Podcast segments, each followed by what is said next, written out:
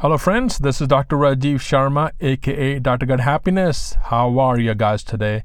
Tips for fatty liver disease number one, lose weight, exercise. Number two, fish oil, omega 3, omega 6 fatty acids. Next, drink a lot of water, plenty of water, get exercise. Next, you can try vitamin E about 400 units a day. If you have diabetes, you cannot take uh, uh, uh, vitamin E. You have to avoid vitamin E. And then get your liver checked. There's many ways to check the liver for fatty liver. There's ultrasound, there's FibroScan, there's MRI, MRI elastography.